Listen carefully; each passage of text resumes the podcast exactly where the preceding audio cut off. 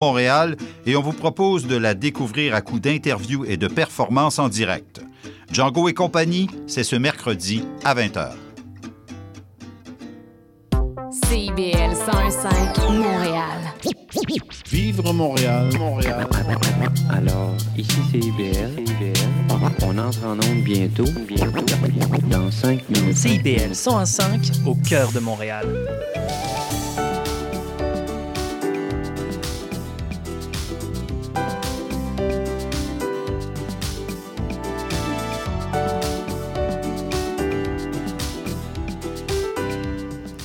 Bonjour et bienvenue à l'effet durable sur les ondes de CIBL 101.5. Aujourd'hui à l'émission, on parle du film Les Rapides du Diable. On a une chronique de Blaise Rémillard sur l'électromobilité, un segment art et culture sur les pratiques artistiques durables. On parle inégalité, genre et changement climatique avec Joël Matt.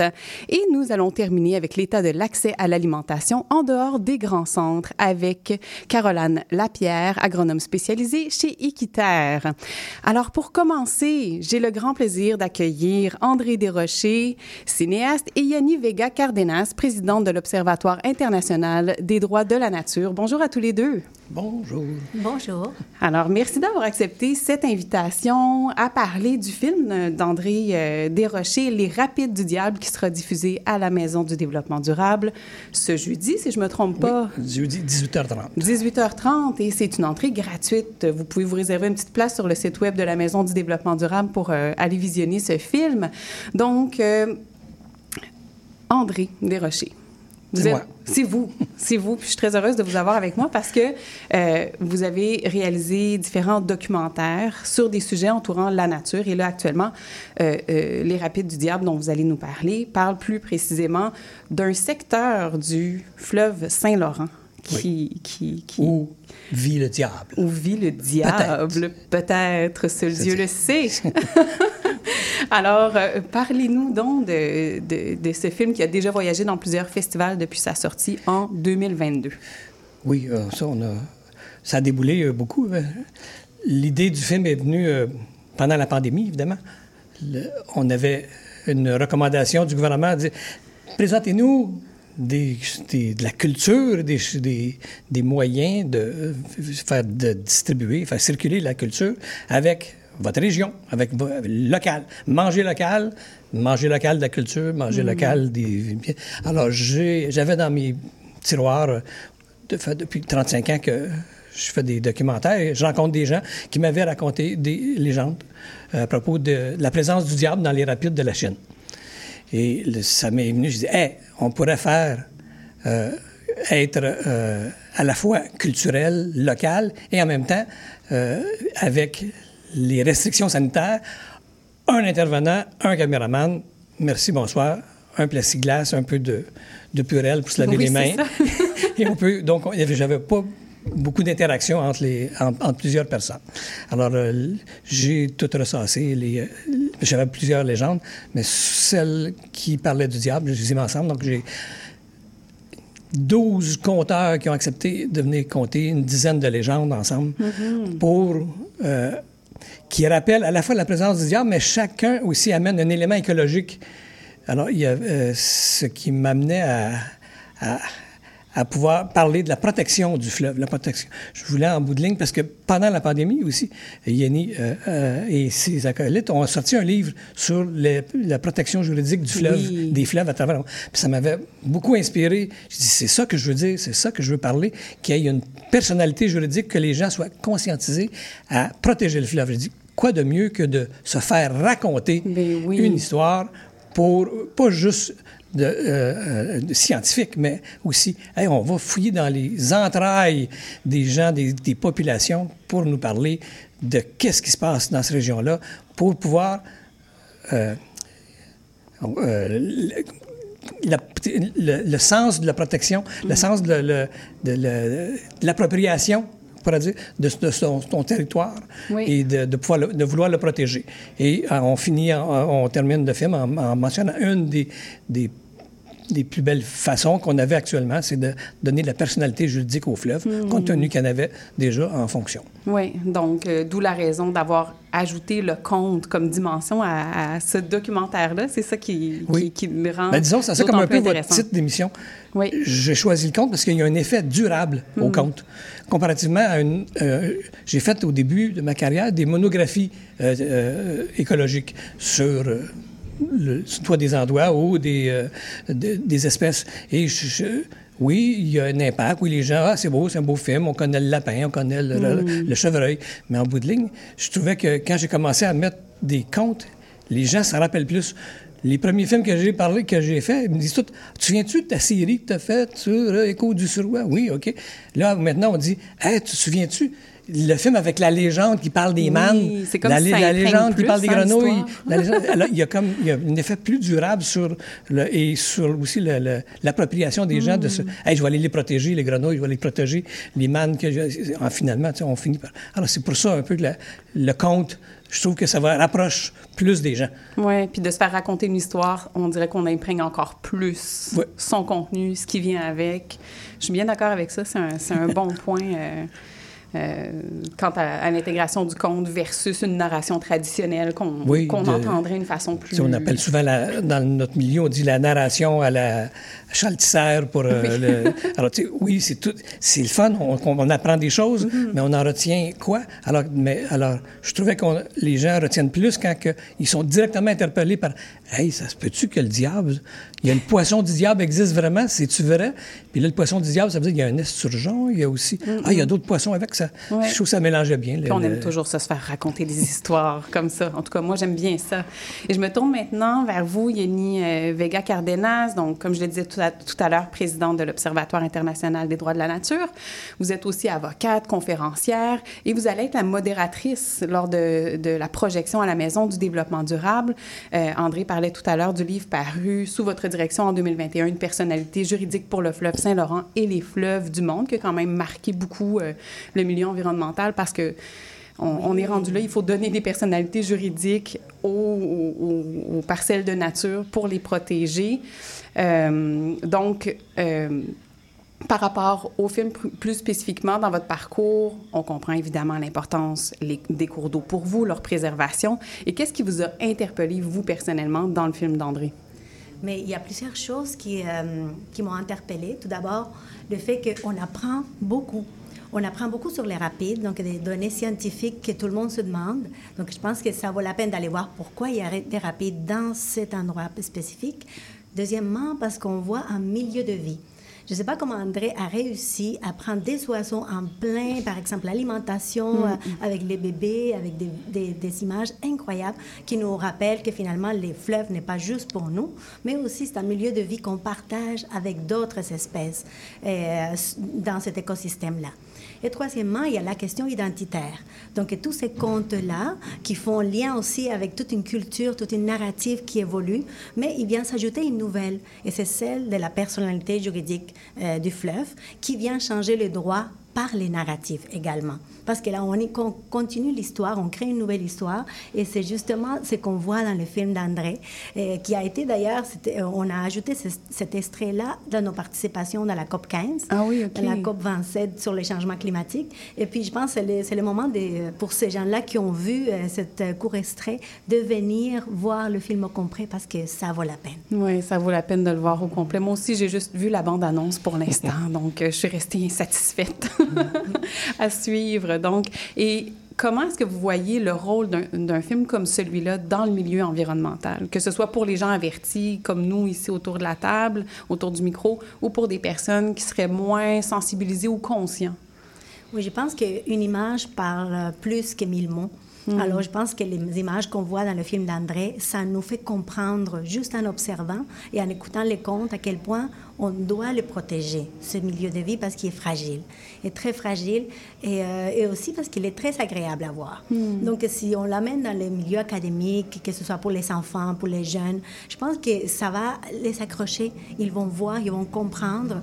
Et aussi, c'est agréable parce que c'est quand même un, un bon, un bon film qui te demande de t'asseoir, mais que tu t'ennuies pas, que tu t'amuses. Donc, je pense que c'est une belle contribution pour les milieux environnementaux. Oui, dans le fond, que c'est un vecteur pour plusieurs générations aussi. Et de par le compte, je pense que ça devient accessible à différents types Oui. de personnes, à C'est pour les 7 à, à 117 ans. le- le- J'aime bien le le- 117 ans. vraiment, les, les- parce qu'il y a des légendes qui sont plus ludiques, il y a Oui. des légendes qui sont un peu plus scientifiques, un peu plus... Mais ce que je suis content, c'est l'ONF a accepté de prendre chacune des légendes individuellement Mm. et il va les mettre sur le site Internet Campus. Comme en capsule. Chaque légende Oui. va être individuelle avec son propre générique et ils vont être accessibles sur le.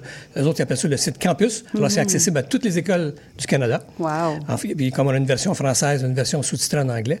Fait et j'ai fait la même chose avec euh, le Fabuleux Marais, le 4-5 ans. Le Fabuleux Marais était séparé en huit légendes.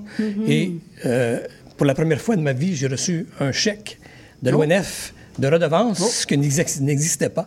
Eh Alors, j'ai reçu pour euh, 800 de redevance, ça veut dire qu'à 25 la, la location. J'ai plusieurs locations qui ont été faites à travers le Canada. Je suis content que le monde le voit.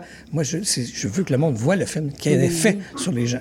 C'est Ah ben, c'est vraiment intéressant pour les écoles. Alors, pour celles, ceux Oui. qui nous écoutent, qui sont dans le domaine euh, scolaire, allez-y sur le site de l'ONF pour, euh, pour Ils peuvent louer ces extraits-là ou le film euh, en entier être, aussi, euh, j'imagine. Oui, il va être euh, disponible en, en entier, mais surtout en capsules euh, différentes. En- chaque légende va être disponible.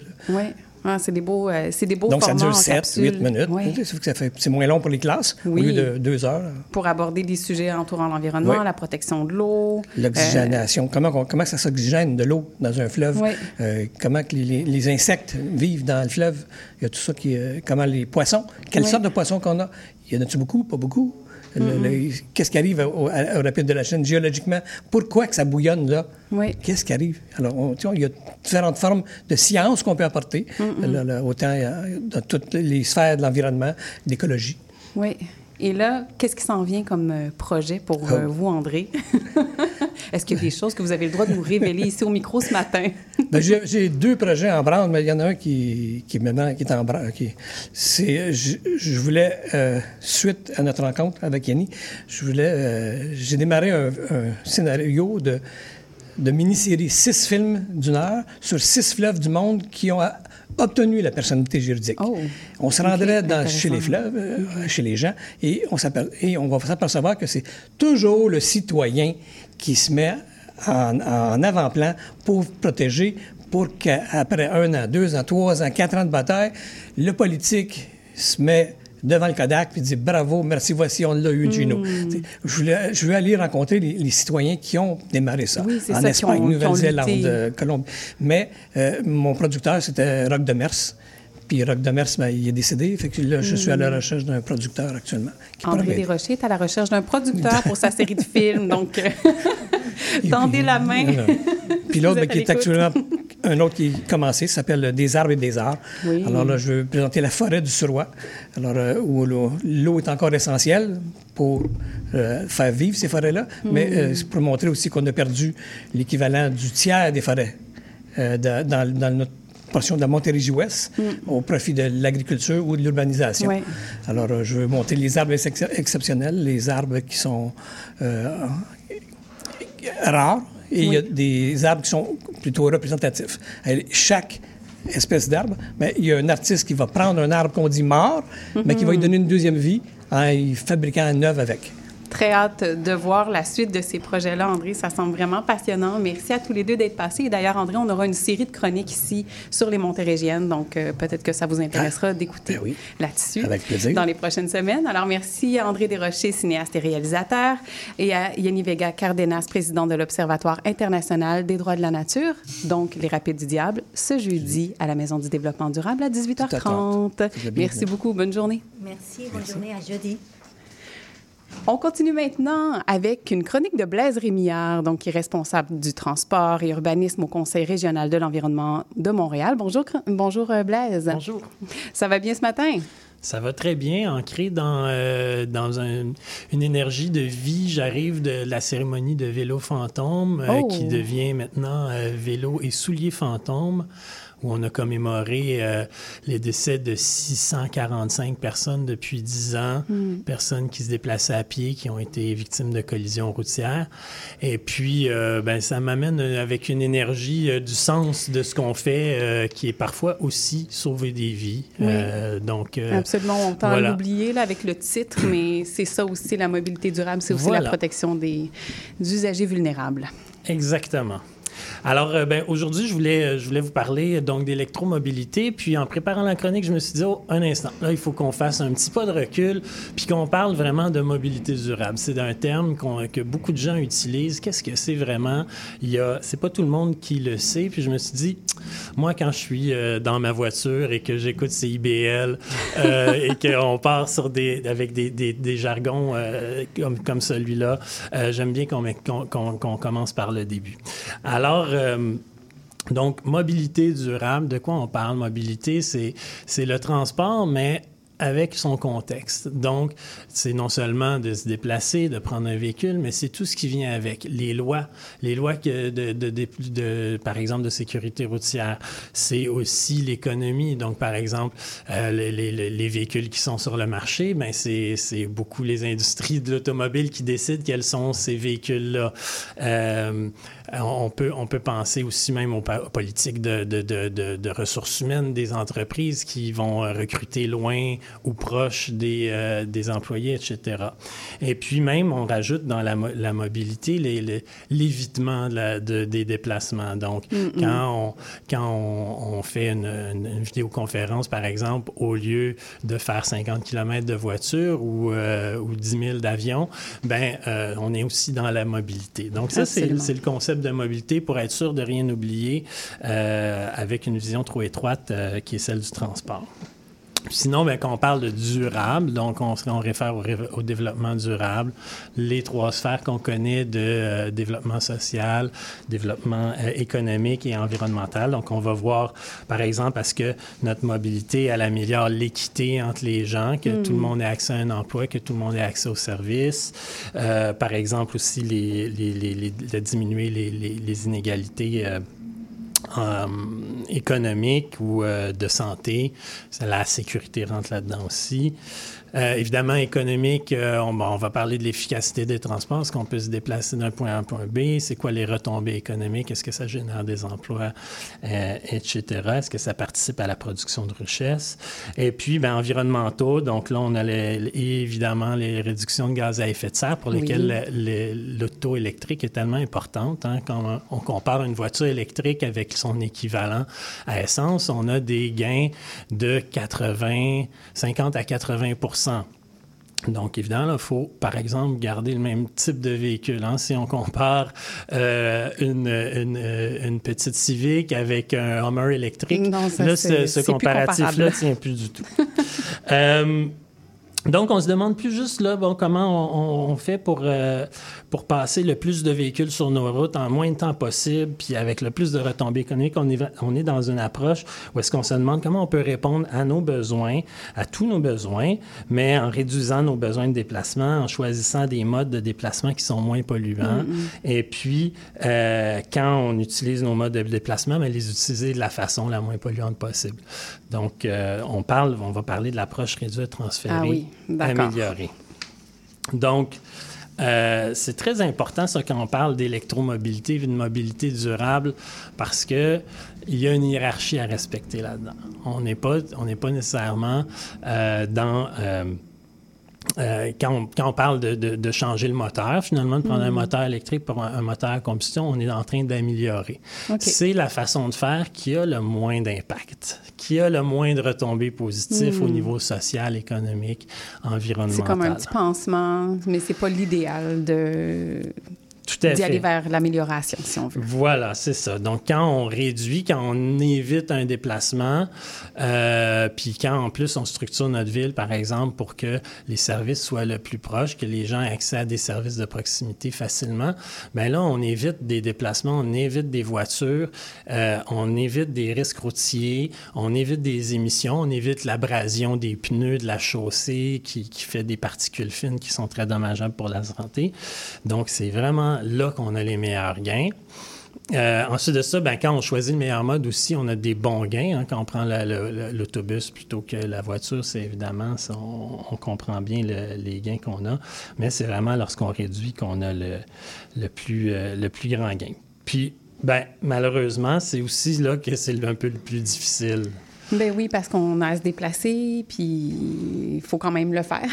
Voilà, voilà, voilà. Et quand on parle de réduire, transférer, améliorer, est-ce que c'est nécessairement à l'échelle collective? Est-ce que c'est chacun de nous à la maison? Comment on peut intégrer ça? Bien, c'est vraiment aux deux échelles. Donc, évidemment, à l'échelle collective, quand on, on- là, on- par exemple, on est en train de refaire le plan d'urbanisme à Montréal ou le, le plan métropolitain d'aménagement et développement, bien, ça, c'est majeur. Puis c'est là qu'on peut vraiment replanifier les services. Quand on voit euh, le, quand, quand le réseau de la santé planifie ses services puis qui centralise tout, euh, ben là, on, on- ça allonge les déplacements de tout le monde. Donc, c'est vraiment les décisions collectives qui ont le plus d'impact. Par contre, à l'échelle individuelle, à moins qu'on ait des handicaps ou qu'on soit dans des situations économiquement très précaires, il y a beaucoup de choses qu'on peut faire. OK.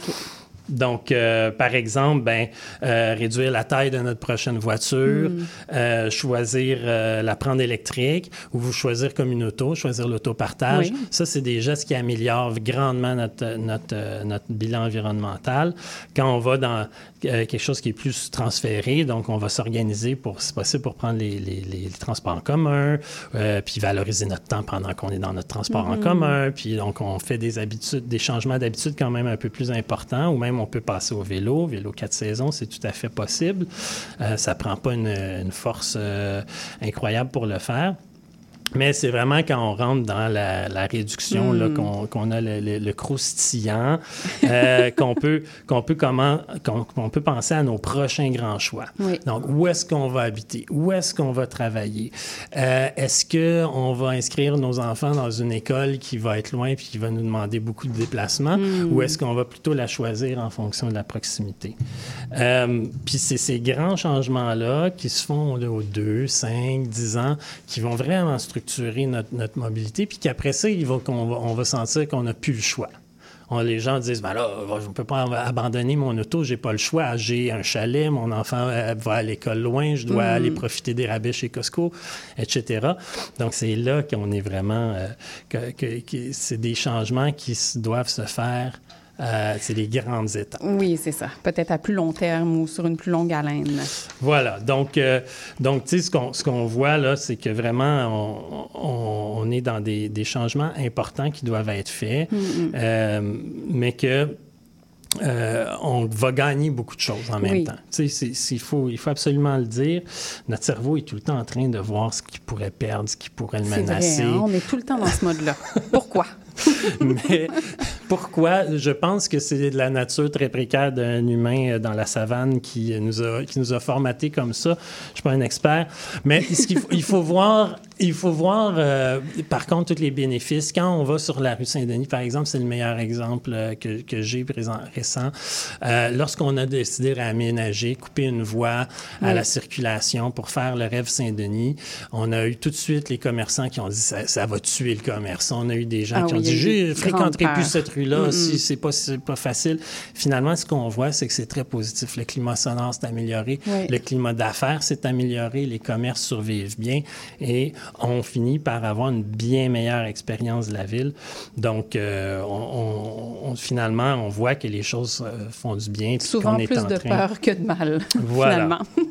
Et là, il y a, tu as quand même des détails à nous partager sur la programmation là, qui s'en vient. Quelques petits détails. Donc, euh, demain, on parle mobilité active. On va avoir deux forums sur euh, l'atteinte des cibles de la Ville de Montréal. On parle de zéro mort et blessés graves, carboneutralité, tripler la part de vélo. Mais est-ce que vraiment on, est- on a les actions requises pour atteindre ça? On va se poser la question. Puis, on va parler de subventions vélo également. Et puis, euh, voilà, donc vous pouvez, je ne vous prends pas plus de temps, vous pouvez retrouver tous ces détails-là euh, au, euh, sur le site des rendez-vous de la mobilité durable de Montréal au rdvmobilitémtl.com. Et puis, vous allez voir nos, nos, activités, notamment une discussion la semaine prochaine aussi sur le, le TGV et TGF, et puis aussi des nouveaux modèles d'autopartage dans deux semaines. Oui, et donc ces événements, ces activités-là seront à la Maison du développement du durable demain après-midi. Demain après-midi, mercredi prochain et l'autre. Et puis, je vais revenir euh, mardi prochain pour vous en parler. Yes, excellent. Merci beaucoup. Merci. Blaise Rémillard, responsable transport et urbanisme au Conseil régional de l'environnement de Montréal. Bonne journée. Bonne journée. On rejoint maintenant Sarah Guitti-Guinaud de, Lyon, pardon, directrice de l'organisme que je vais prononcer Arch, mais tu me corrigeras, c'est bon? Donc, on va parler, euh, c'est comme le segment art et culture avec, euh, avec toi, sur les pratiques artistiques durables. Là, je mets ça gros comme ça, mais je sais qu'il y a beaucoup plus euh, que, que, que ça au sein de Arch. Et d'ailleurs, j'aimerais que tu me parles de la fonction de cet organisme. Oui, en fait, Arch, on est un, une pépinière pour les artistes émergents. On s'est rendu compte que les artistes en, en fin d'études euh, à l'université Concordia ou l'UCAM, ils ont du mal à finalement se professionnaliser. À, Hmm. On va leur apprendre à théoriser leur, à théoriser leur pratique artistique, à être maître de leur, euh, de leur, euh, de leur médium, mais pas de se professionnaliser. Donc les contrats, les, euh, la communication, les droits d'auteur. Mm-mm. Et nous, on vient pour les aider euh, à ce niveau-là. Donc c'est comme une pépinière euh, pour les artistes entrepreneurs. C'est fabuleux. Tout parce simplement. que dans le domaine des arts, en général, c'est une grosse, grosse lacune. Le ça. après. On se retrouve garoché, excusez-moi mon français, dans une jungle euh, dans laquelle on ne sait pas trop comment euh, se positionner, Exactement. quoi faire. Donc, c'est vraiment, euh, c'est vraiment merveilleux. Il y a la sixième édition du Festival d'art contemporain émergent qui s'est tenue à Montréal du 7 au 10 décembre, euh, décembre septembre, Septembre. dernier, euh, à la place Ville-Marie. Euh, comment ça s'est passé? Es-tu heureuse du résultat? Oui, ça s'est très bien passé. Euh, c'est ça, on a une cohorte de, de 20 artistes qui ont suivi des formations. Donc, euh, deux mois de formation, justement, sur des, des- on leur a donné des outils sur la professionnalisation. Ils ont reçu une bourse, puis la fin de ce programme, c'était une exposition de quatre jours à Place Ville-Marie. Ça s'est très bien passé, beaucoup de monde, euh, un public intéressant, beaucoup d'activités. euh, voilà, je pense que les, les artistes, les retours que j'ai eus ont été très contents, puis ont eu l'occasion de rencontrer beaucoup de monde. Donc, euh, c'était une édition réussie pour nous. Mais oui, puis c'est tellement un- un- une belle finalité à cette formation-là, je trouve. Donc, dans, il y avait entre autres dans cette programmation-là de Arch 2023 plusieurs volets de performance d'ateliers d'artistes qui repensent les pratiques artistiques de manière durable. Comment ça se traduit concrètement?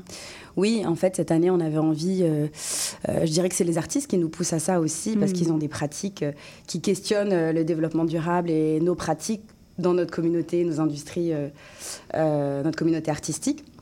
Donc euh, cette année, on avait envie d'avoir une programmation euh, 100% euh, autour du développement durable.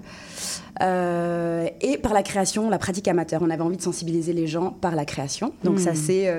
Euh, concrètement euh, déroulé avec euh, des ateliers. Par exemple, on avait un atelier de Kimberly Orwella, qui était un atelier de céramique. Donc elle proposait de la pratique de la céramique, mais de façon durable, avec des- de l'argile naturelle, des, de, de la, de la terre cuite avec des, des, des ocres naturels, etc. Euh, pareil, des ateliers de broderie, euh, de recyclage. Donc tout était autour de la réutilisation des matériaux, l'upcycling, toutes ces, toutes ces, euh, toutes ces notions-là. On sait à quel point les matériaux euh, sont polluants Oui, en art. Ça Euh, donne des opportunités d'aller vers autre chose. On va poursuivre la conversation, Sarah, tout de suite après cette courte pause. Merci et à tout de suite. Merci.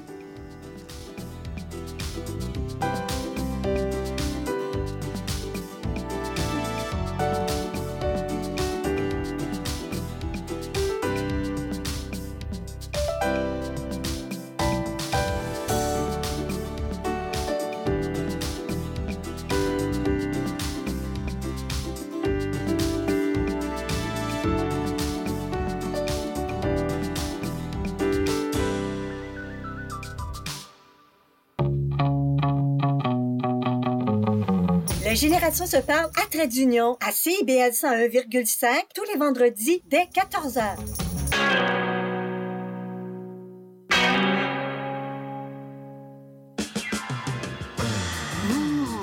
Décadence. Trois heures de musique deep house, soulful house, techno, disco et garage. Décadence. Les vendredis dès 22h, Michael Terzian ouvre le bal à votre week-end. CIBL, au cœur de la décadence. Un bail, je peux-tu changer ça? Et cette photo, est-ce que je peux la mettre sur mes réseaux? Puis le casier judiciaire, c'est-tu pour la vie? Chez Éthique à loi, on sait que la loi, c'est pas facile à comprendre. Des nuances, il y en a, mais des réponses à tes questions, il y en a beaucoup aussi. Avec Angle droit, on vous aide à y voir plus clair. Il est temps d'arrêter de tourner les coins ronds parce que vos droits sont importants. On se donne donc rendez-vous tous les mardis de 11h à 11h30 sur CBL 1015. Parce que savoir, c'est pouvoir. Atención mi gente, este party está totalmente lleno y la gente me está pidiendo la remezcla desde el bloque FM.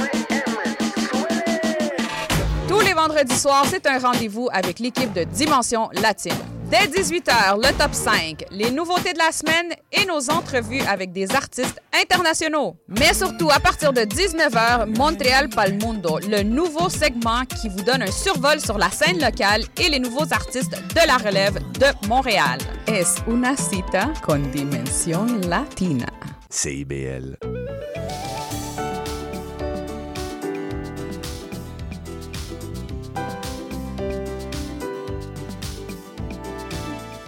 De retour à l'effet durable, on était donc juste avant la pause publicitaire avec Sarah Guetti Guinaud de Lyon, directrice de l'organisme Arch.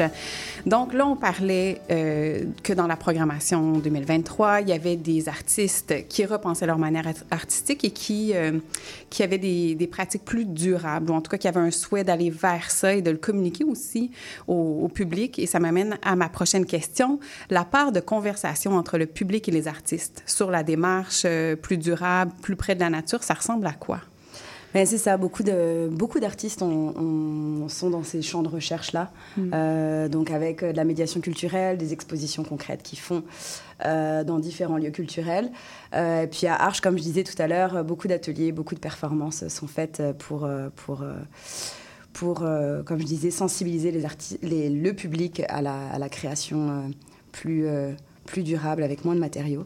Mm. Euh, c'est ça, principalement ça. Donc, il y a vraiment un incitatif là, euh, pour que les artistes aillent vers ça aussi et ouvrent cette conversation-là. Oui, oui, oui. Avec, euh, nous, nous, au sein de Arche aussi, on, comme je disais tout à l'heure, on, on, fait des formations euh, pour la carrière des artistes. Et Mm. en, en, entre guillemets, on a une résidence à New York euh, pour aider ces artistes à développer leur carrière euh, pas très loin, à l'international.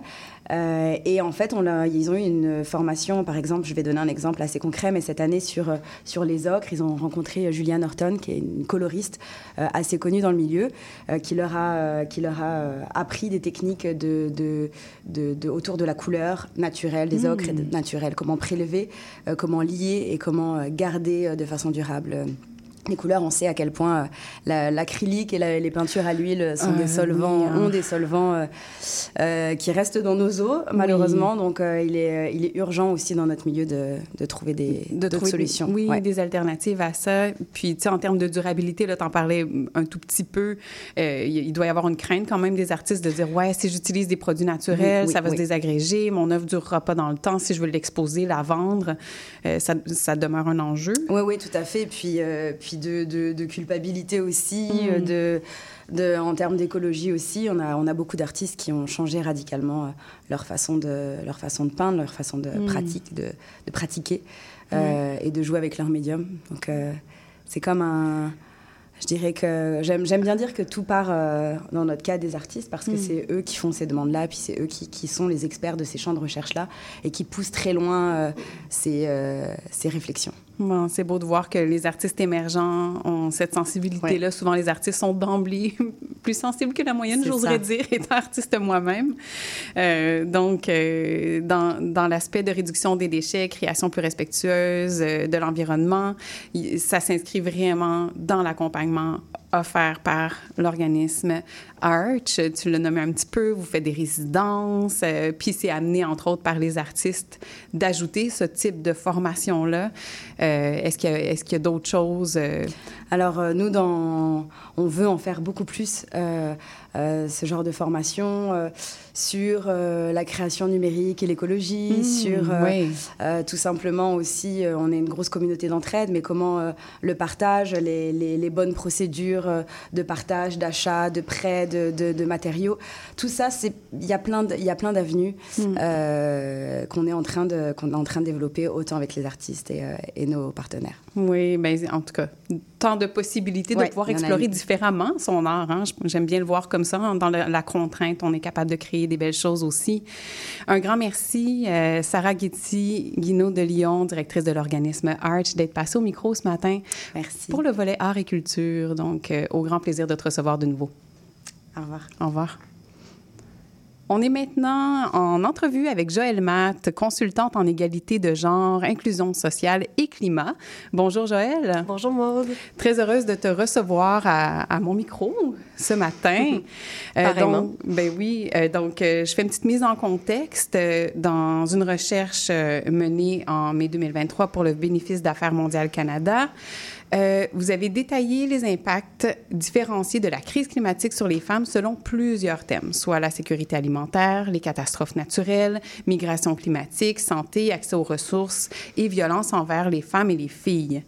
Parlez-nous du contexte dans lequel euh, cette étude a été réalisée. Oui, tout à fait. Donc, Affaires mondiales Canada a lancé le programme d'assistance euh, technique du mécanisme de déploiement d'experts par lequel euh, elle envoie des spécialistes canadiens euh, dans divers pays dans le monde pour favoriser le partage de connaissances. Le programme dure quatre ans. Il est géré par la firme Alinea International et ils ont couramment 57 initiatives dans 36 pays. Euh, et ils ont déployé à ce jour plus de 80 spécialistes. Donc, je vous invite, si vous, si vous voulez en savoir plus sur le programme et aussi voir les opportunités de mandat à Mhm. l'international, euh, le site web, c'est www.tap-pat.ca. Donc, concrètement, comment ça fonctionne? C'est euh, le pays partenaire qui va émettre un besoin d'assistance technique. Dans mon cas, c'était un organisme marocain qui s'appelle le Centre de compétences en changement climatique Maroc, le 4C Maroc. Et euh, c'est un organisme qui est en charge de la sensibilisation et du renforcement de capacité Mhm. euh, euh, sur les questions climatiques au Maroc.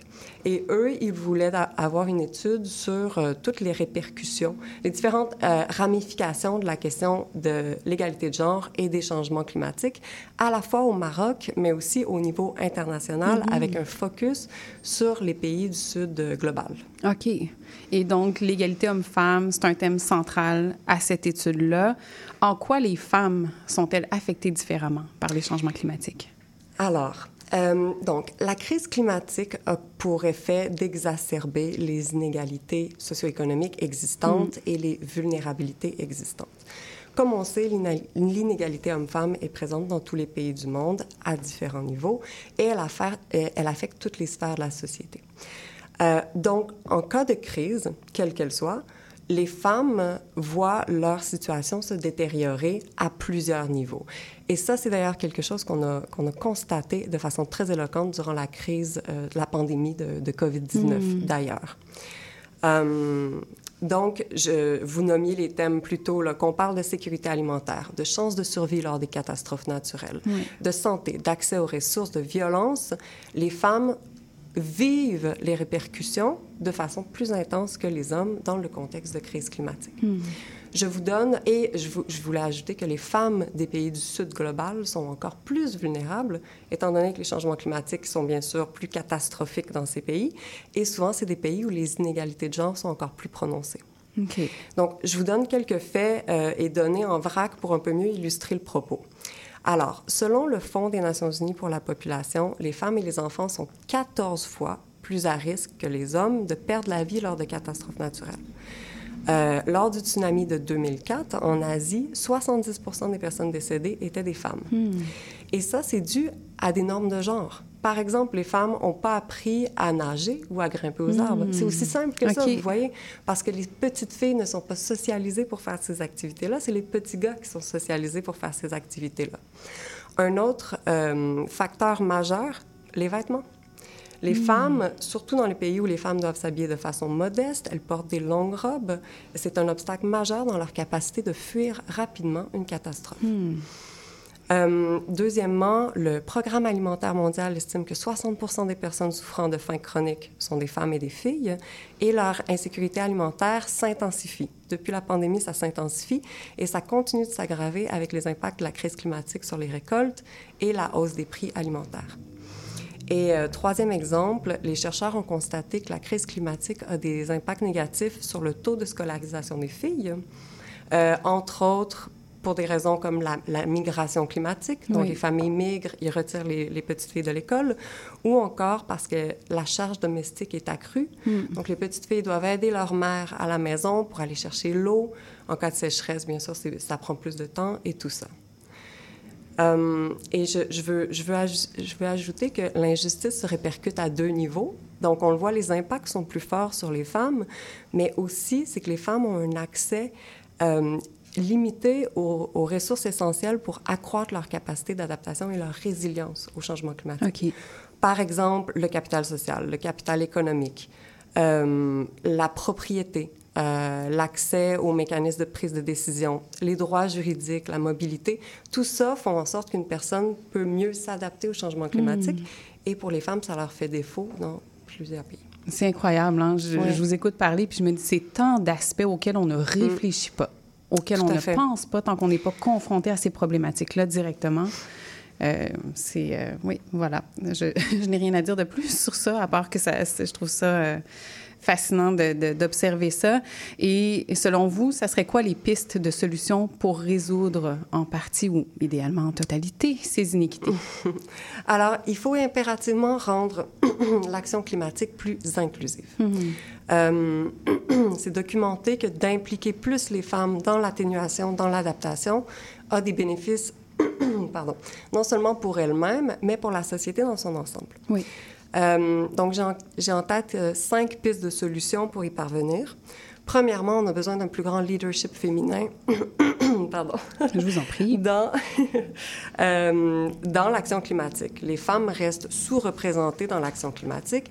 Par exemple, à la COP 27, c'est 20% des délégations qui étaient menées par des femmes seulement.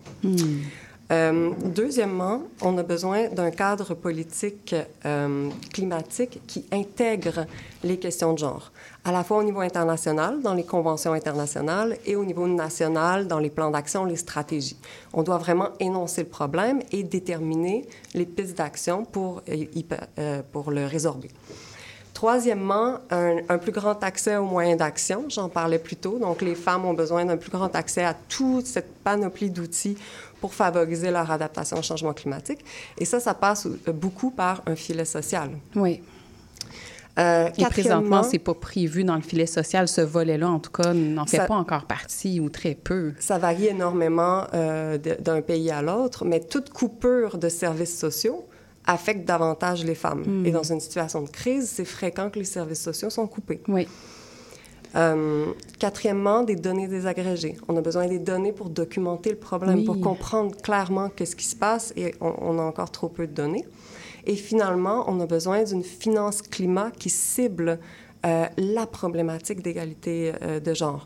Donc en ce moment, c'est 0,05 de la finance climat qui est dédiée à des, des projets ayant l'égalité de genre comme objectif principal.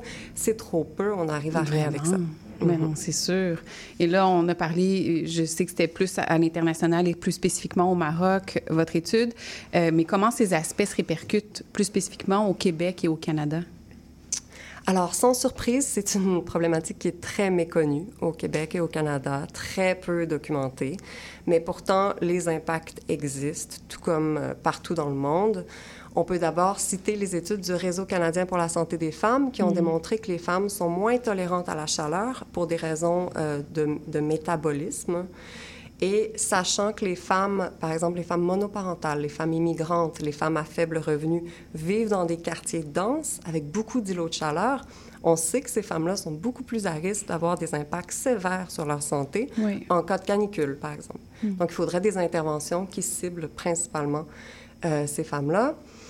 Euh, il y a quelques études avec des, des, résultats intéressants. Par exemple, une étude sur les impacts des inondations au Saguenay en 96 qui a constaté que les séquelles physiques et psychologiques étaient plus importantes pour les femmes que pour les hommes suite à la catastrophe. C'est surtout euh, parce que les femmes ont beaucoup la charge de soins des autres membres de la famille. Oui. Donc, en cas de catastrophe, le stress est beaucoup plus grand pour elles. Euh, également, une étude sur les femmes enceintes qui ont vécu la crise du verglas en 98 qui a montré que le stress prénatal euh, avait découlé en une mortalité euh, infantile, euh, pré- périnatale pardon, élevée et des difficultés de développement pour les enfants qui ont été en gestation pendant la catastrophe. On peut aussi penser à la recrudescence de la violence euh, dans les situations de crise. Oui. On l'a vu avec la COVID-19, la violence domestique a explosé. Une situation de stress entraîne plus de violences domestiques dont les femmes sont victimes. Et on peut aussi penser à euh, la violence sexuelle dans les refuges d'urgence temporaires. Les femmes n'ont pas le même niveau de sécurité lorsqu'elles accèdent à ces refuges, si elles sont des sinistrées, que les hommes. Donc, euh, des sujets dont on aurait pu parler encore longuement, Joël, et qu'il faudra vraiment garder euh, dans notre, sous notre radar pour pas que ce soit oublié. Puis, il faut, faut lutter pour continuer à, à mettre ça de l'avant absolument dans tous les plans. Euh, voilà, ça me, ça, je trouve ça effarant que ce ne soit pas à plus fait. à l'avant encore euh, aujourd'hui en 2023. Un grand merci, donc Joël Matt, consultante en égalité de genre, inclusion sociale et climat, pour votre passage au micro aujourd'hui. Merci beaucoup, Maud. Une excellente journée. On termine euh, notre émission d'aujourd'hui par une entrevue avec Caroline Lapierre, agronome spécialisée en agriculture urbaine et analyse des systèmes alimentaires chez Équiterre. Bonjour Caroline. Bonjour Maude. Très heureuse de t'avoir au micro avec nous. Oui, moi aussi. Et donc, euh, on discute de l'accès à l'alimentation en dehors des grands centres, euh, sous le, le- le- le regard de l'alimentation durable et autonome comme étant une solution. Donc, euh, on parle beaucoup de l'alimentation autonome et durable avec une emphase sur le secteur de l'agriculture commerciale et à plus grande échelle. Mais j'aimerais ça parler des problématiques qui se situent plus près des communautés puis des individus aujourd'hui parce que j'ai l'impression qu'on commence à voir que, oups, ça nous touche euh, vraiment de plus près. Et euh, j'ai eu des conversations d'ailleurs sur ce sujet cet été avec des citoyens, citoyennes de, régions plus éloignées. Et je pense au texte de Moïse Marcoux paru dans nouveau projet numéro 23 de l'édition Printemps-été qui parle de la région de la Haute-Gaspésie qui est en train de mettre en place des projets pour améliorer l'autonomie alimentaire et la résilience de la communauté face au changement climatique. Comment est-ce que toi, tu vois les besoins actuels face à l'autonomis- l'autonomisation des villes et villages des régions éloignées? Mais en fait, l'enjeu principal, c'est vraiment l'accès aux aliments. Donc, les, les projets que tu nommes, comme en Haute-Gaspésie, là, ils s'attaquent principalement à l'accès économique, donc le fait d'avoir les moyens de- d'accéder à, à la nourriture dont on a besoin, mais aussi l'accès physique. Hmm. Puis souvent, en région éloignée, c'est ça qui est le plus difficile. En Gaspésie, juste le fait qu'il y a eu des hautes marées, c'est venu endommager la route, puis ça a l'air un peu anodin, mais concrètement, ça rend plus difficile d'approvisionner cette région-là, euh, les différentes épiceries, le- donc les points de vente pour les gens. Donc, il faut vraiment, tu sais, dans n'importe quelle démarche d'autonomisation, viser de euh, s'at- s'attarder à ces deux enjeux-là. Euh, puis si on se rappelle un petit peu, si on recule pas si loin que ça en arrière, que dans les années 1950, il y avait environ 150 000 fermes au Québec. Oui. Ce qui veut dire que euh, ce qui approvisionnait les villes, les villages, les régions, c'était vraiment une production locale qui était très diversifiée, qui avait vraiment une agriculture de subsistance. Et avec cette production-là venaient toutes sortes d'infrastructures de mise en marché. Donc, il y avait des moulins, on avait plus de marchés pour euh, les fermiers. euh, et, et donc, les gens dépendaient moins, en fait, du système alimentaire at large que du système alimentaire local. Et puis là, sont arrivés deux phénomènes. Donc, d'une part, on a mondialisé le système alimentaire. Euh, on a spécialisé les fermes. Donc, il y a de moins en moins de fermes et ces fermes-là vont plus s'intéresser des fois à alimenter les marchés mondiaux, à l'exportation. Euh, et donc, on a perdu une population agricole, puis on a perdu l'approvisionnement du marché local, je dirais. Et euh, parallèlement, on a eu de l'urbanisation. Donc, on a eu des villes et villages avec de moins en moins de gens et ça devient difficile de maintenir des infrastructures dans ce temps-là parce qu'il bon, n'y a pas de clientèle. Donc, on se retrouve à la situation actuelle où, euh, ben, des fois, il n'y a pas d'épicerie dans le village. Euh, la prochaine épicerie est à 50-60 km. Donc, tu- concrètement, quand il te manque un ingrédient, faire ta recette de crêpes le matin, ben, tu n'en fais juste pas de crêpes. Il n'y a pas Mhm. d'épicerie du coin où aller. Et, et on aurait besoin de trois éléments Euh, l'un, le premier, c'est un long mot, là, c'est reterritorialiser notre agriculture. Ça a l'air... Tu l'as très bien dit. Oui, mais je me suis pratiquée avant de venir. mais ça a l'air vraiment compliqué, mais en fait, c'est qu'on voudrait avoir davantage de fermes qui vont chercher à répondre euh, aux besoins des communautés locales. Donc, de réancrer notre agriculture dans les territoires. On a besoin de réimplanter des infrastructures qu'on a perdues et surtout, je pense, d'une gouvernance alimentaire. Donc, de vraiment faire les choses pour, par et avec la population. Donc, à la fois la renseigner sur, bon, l'accès physique, où sont les aliments, lui donner les moyens d'accéder économiquement aux Mm. aliments, mais si on veut vraiment parler d'autonomisation, puis c'est ça qui se passe en Haute-Gaspésie, c'est que les gens sont invités à réfléchir à un système alimentaire local qui va répondre à leurs besoins. Et ça, c'est vraiment la clé là, pour, euh, pour euh, que ça soit un succès, en fait. Ben oui, puis ça risque de se répandre comme genre de laboratoire, là, si on veut. Euh, Qu'est-ce qui fait que ces régions-là subissent plus sévèrement les problèmes d'approvisionnement, les coûts élevés des aliments? Tu as parlé là, quand même de la méga-industrialisation, mondialisation, exportation, mais il y a d'autres facteurs quand même qui entrent en ligne de compte? Oui, tout à fait. En fait, les facteurs s'additionnent. Le plus connu, c'est le coût du transport. C'est celui qui est comme évident, qui Oui. nous saute aux yeux, encore plus avec l'inflation qui augmente le prix des carburants. Mais aussi, euh, quand on se retrouve dans un village où il y a une seule épicerie, concrètement, est en situation de monopole. Oui. Euh, puis on le sait, dans ce temps-là, les données montrent que quand il y a moins de compétition, les prix pour les consommateurs sont plus élevés. Euh, on a souvent aussi peu d'épiceries à escompte. Donc, les Mhm. gens n'ont pas énormément d'options pour euh, euh, trouver des aliments qui sont plus abordables. Puis aussi, quand on a une petite épicerie, on n'a pas une grosse clientèle, nos coûts d'approvisionnement sont élevés, on va avoir tendance à se concentrer sur un petit espace. Concrètement, l'espace tablette est réduit. On va s'assurer de choisir des choses qui vont se vendre. Mm. Souvent, ça se fait au détriment des marques maison qui sont, elles, moins chères. Oui. Donc, c'est l'addition de tous ces facteurs-là qui fait que ben, une laitue iceberg en Gaspésie peut coûter 8 euh, puis que la canne de maïs va coûter probablement le double qu'en ville parce que ben il n'y a pas de marque maison, puis on Ben est loin. C'est ça. Puis, souvent, les, étal- les, étalages sont vides, surtout de produits frais. Euh, Je parlais hier avec quelqu'un des îles de la Madeleine qui me disait, ben nous, on- des fois, le camion, il se rend pas en hiver. Là. Euh, Il arrive pas par bateau, puis notre brocoli, ben il pourrit l'autre bord, puis on peut pas le manger, puis on, on le reçoit jamais, finalement. Euh, le- comment est-ce que c'est possible de gagner en autonomie collectivement et individuellement aussi? C'est qu'on soit plus juste dans les grandes infrastructures, mais que plus près des communautés, on soit capable de retrouver peut-être une partie de ce que tu nommais, euh, de ce qui était au début, là, les 150 fermes. euh, Exactement, 150 000 fermes. 150 000 fermes, oui, ça, on, on parle souvent d'autonomie alimentaire à l'échelle du Québec, mais en fait, pour avoir de la résilience, il faut penser à un niveau plus micro, Hmm. avec l'individu et les communautés. Individuellement, c'est potentiellement ce qui est plus simple. Il faut avoir un peu d'espace et de temps, mais on parle de jardiner, de faire des cueillettes urbaines, des cueillettes sauvages, euh, on peut faire des micro-pousses sur notre comptoir, euh, puis réapprendre les méthodes de conservation. Et ce faisant, à travers ces apprentissages-là, souvent, on se relie aux autres autour de nous, donc on a un effet un peu de communauté qui se crée. Euh, mais c'est pas nécessairement suffisant pour vraiment aller chercher tout- toutes les personnes et Mm. combler tous les besoins. Donc, ce qu'on voit de plus en plus dans les dernières années, c'est vraiment dans toutes les régions du Québec, c'est des SAT. hein. C'est un acronyme SAT, ça veut dire Système alimentaire territorial. Euh, et là, dans le fond, c'est la population souvent qui se mobilise, donc c'est très grassroots.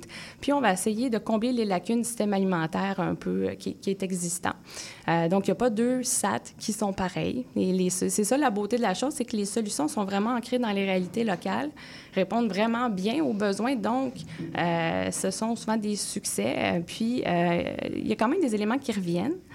Euh, quand on parle de système alimentaire, on a toujours les mêmes. On, on simplifie un peu, qu'on schématise. Là, on a production, transformation, distribution, Mhm. consommation, gestion des matières résiduelles. Donc, en général, les initiatives vont avoir différentes... euh, ils vont, vont adresser ces différents maillons-là. Donc, euh, dépendamment des besoins en place. Fait que la, la base, c'est vraiment d'avoir un bon diagnostic. C'est quoi nos, véritablement nos problèmes?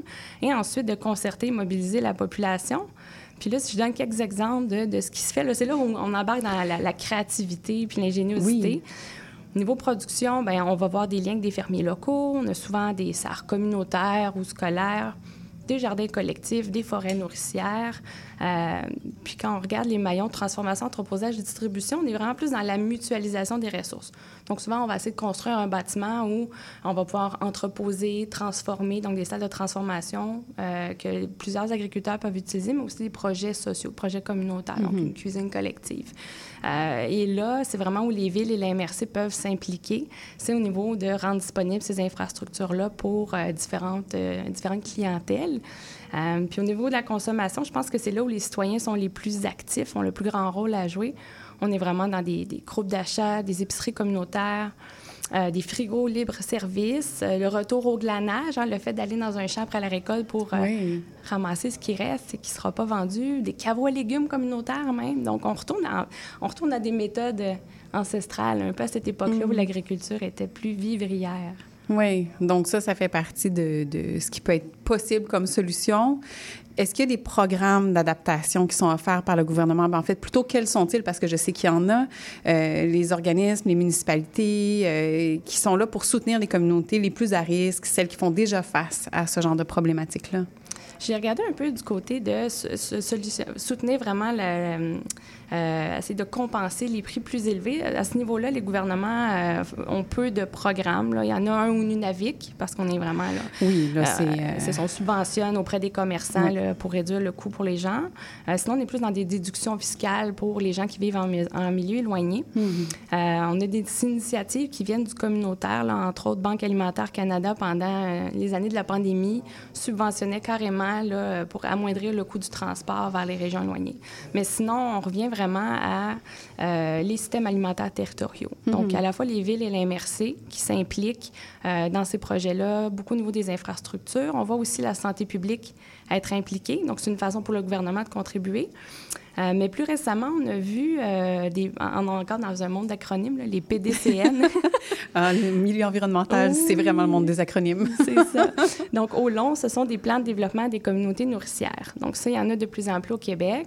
Le MAPAC a financé en 2020 jusqu'à 2022 là, différents développements de PDCN dans des communautés à travers un programme euh, qui est le programme d'appui au développement de l'agriculture et de l'agroalimentaire en région, donc qui visait à la base plus le milieu agricole, mais comme les organismes sont, sont, sont admissibles, on a décidé d'aller présenter quelque chose pour la mise en marché de proximité. Et c'est comme ça que les PDCN ont été, euh, entre autres, euh, subventionnés.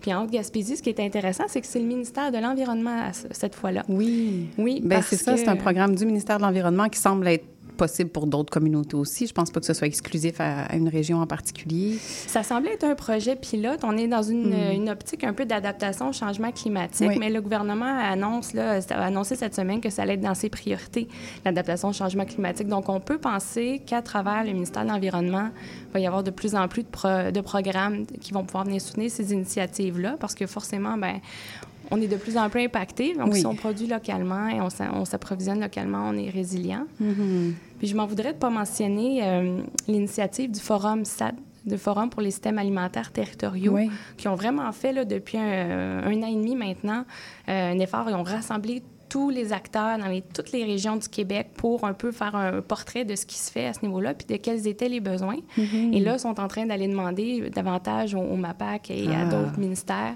Voici les besoins du milieu. On a Oui. besoin de soutien financier euh, au niveau des infrastructures, puis de la concertation avec la, la population.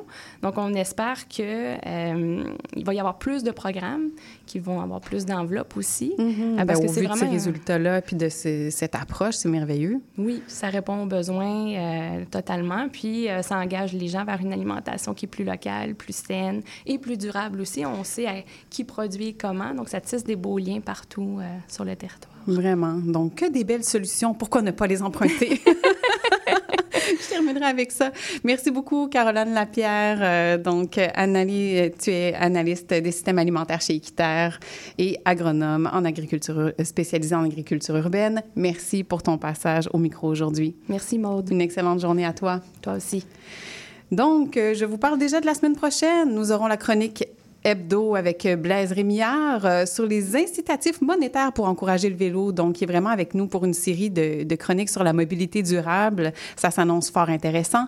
Il y a Maude Brossard aussi des chantiers de l'économie sociale qui fait un retour sur la tournée nationale de l'économie sociale. Donc, quelques grandes innovations sociales et environnementales qui ont été rencontrées à ce jour. Euh, des beaux constats qui vont être au menu pour l'émission de la semaine prochaine.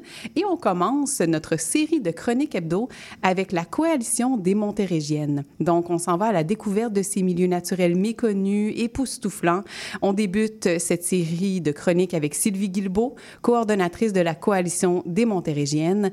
Je tiens à remercier toutes les personnes qui sont passées au micro aujourd'hui. Je remercie également Gilles Lamarche à la mise en onde. Retrouvez-nous en réécoute sur Spotify, Apple Podcast, Balado Québec ainsi que sur le site de CIBL. Nous sommes en rediffusion tous les lundis à 8 heures. Je vous remercie de votre écoute sur les ondes de CIBL et une excellente journée à vous.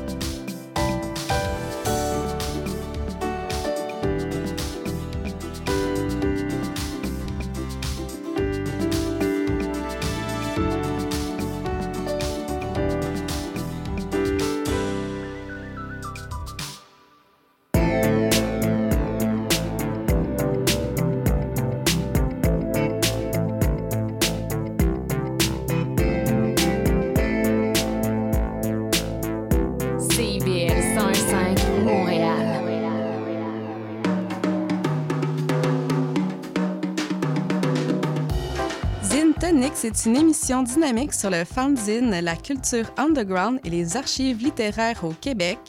Je reçois un, une zineur, zineuse pour jaser d'inspiration et de création chaque mercredi 18h sur les ondes de CBL 105 FM Montréal.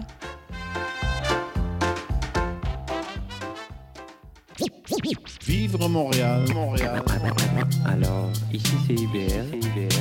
On entre en onde bientôt. Dans 5 minutes. CIBL 105 au cœur de Montréal.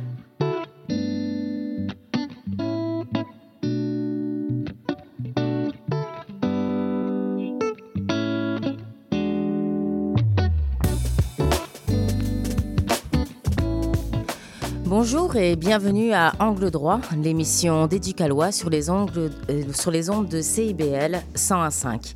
Très heureuse de vous retrouver euh, pour cette prochaine demi-heure dans une émission en rodage, mais qui trouvera son rythme au fil du temps.